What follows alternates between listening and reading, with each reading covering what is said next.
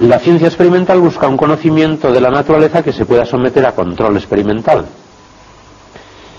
Y por tanto no puede estudiar las realidades y dimensiones espirituales, la existencia y la naturaleza de Dios, la acción divina en la creación, el alma humana, el contenido de la moral y su fuerza obligatoria, el sentido de la vida. La peculiar fiabilidad de la ciencia experimental se debe precisamente a esa voluntaria limitación de su objeto. Y los aparentes conflictos entre ciencia y fe solo surgen cuando se interpreta la una o la otra fuera de su contexto propio. La ciencia experimental por sí sola no lleva a Dios ni aparta de él. Ahora, con frecuencia se habla de cuestiones fronterizas. Yo pienso que en no pocos casos son falsas cuestiones fronterizas. Por ejemplo, se dice, pues una cuestión fronteriza sería el origen del universo. Las teorías actuales nos dicen algo concreto sobre el origen del universo y esto lleva a plantearse el problema de la creación. Sí, pero son dos temas heterogéneos, como ya he subrayado anteriormente, no me voy a detener más. El problema metafísico y religioso de la creación es que todo lo que existe viene de Dios, depende completamente en su ser de Dios, tiene su origen a partir de Dios y eso no va a ser nunca objeto de la ciencia experimental.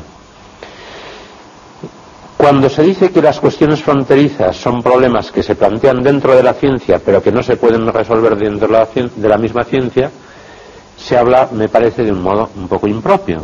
Más bien lo que sucede es que el científico, o quien sea, a propósito de un problema científico, se plantea otro, metafísico o religioso, que se encuentra asociado con el problema científico, pero que es de naturaleza diferente y que debe abordarse adoptando una perspectiva diferente. Se puede sostener, sin embargo, pienso, que existen puentes entre ciencia y fe. Y me parece que esos puentes son de tipo filosófico, porque ciencia y fe, siendo realidades heterogéneas, necesitan un puente que tenga algo en común con la una y con la otra. Y puentes de este tipo son, por ejemplo, y me parece que son especialmente importantes, los supuestos y las implicaciones de las ciencias. Los supuestos, todo esto podría ser objeto de una charla mucho más amplia, pero brevísimas reflexiones finales. Por ejemplo, principalmente supuestos ontológicos, la existencia de un orden natural es un supuesto de las ciencias. La ciencia consiste precisamente en averiguar cómo está constituido en concreto ese orden de la naturaleza, leyes, organización. Supuestos noseológicos, la capacidad cognoscitiva humana para penetrar y conocer ese orden natural más allá de las apariencias, de los fenómenos, de la experiencia. Implicaciones. Hay una retroacción del progreso científico sobre esos supuestos.